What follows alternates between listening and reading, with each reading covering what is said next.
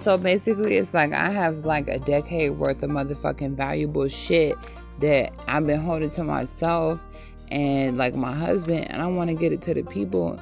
And so that's why I started this podcast because it's like low key, you know what I'm saying? Financially, don't don't look at what it is, but my knowledge bank is deep. You feel me? So you should tune in every time I talk because I got some shit that I want you to hear.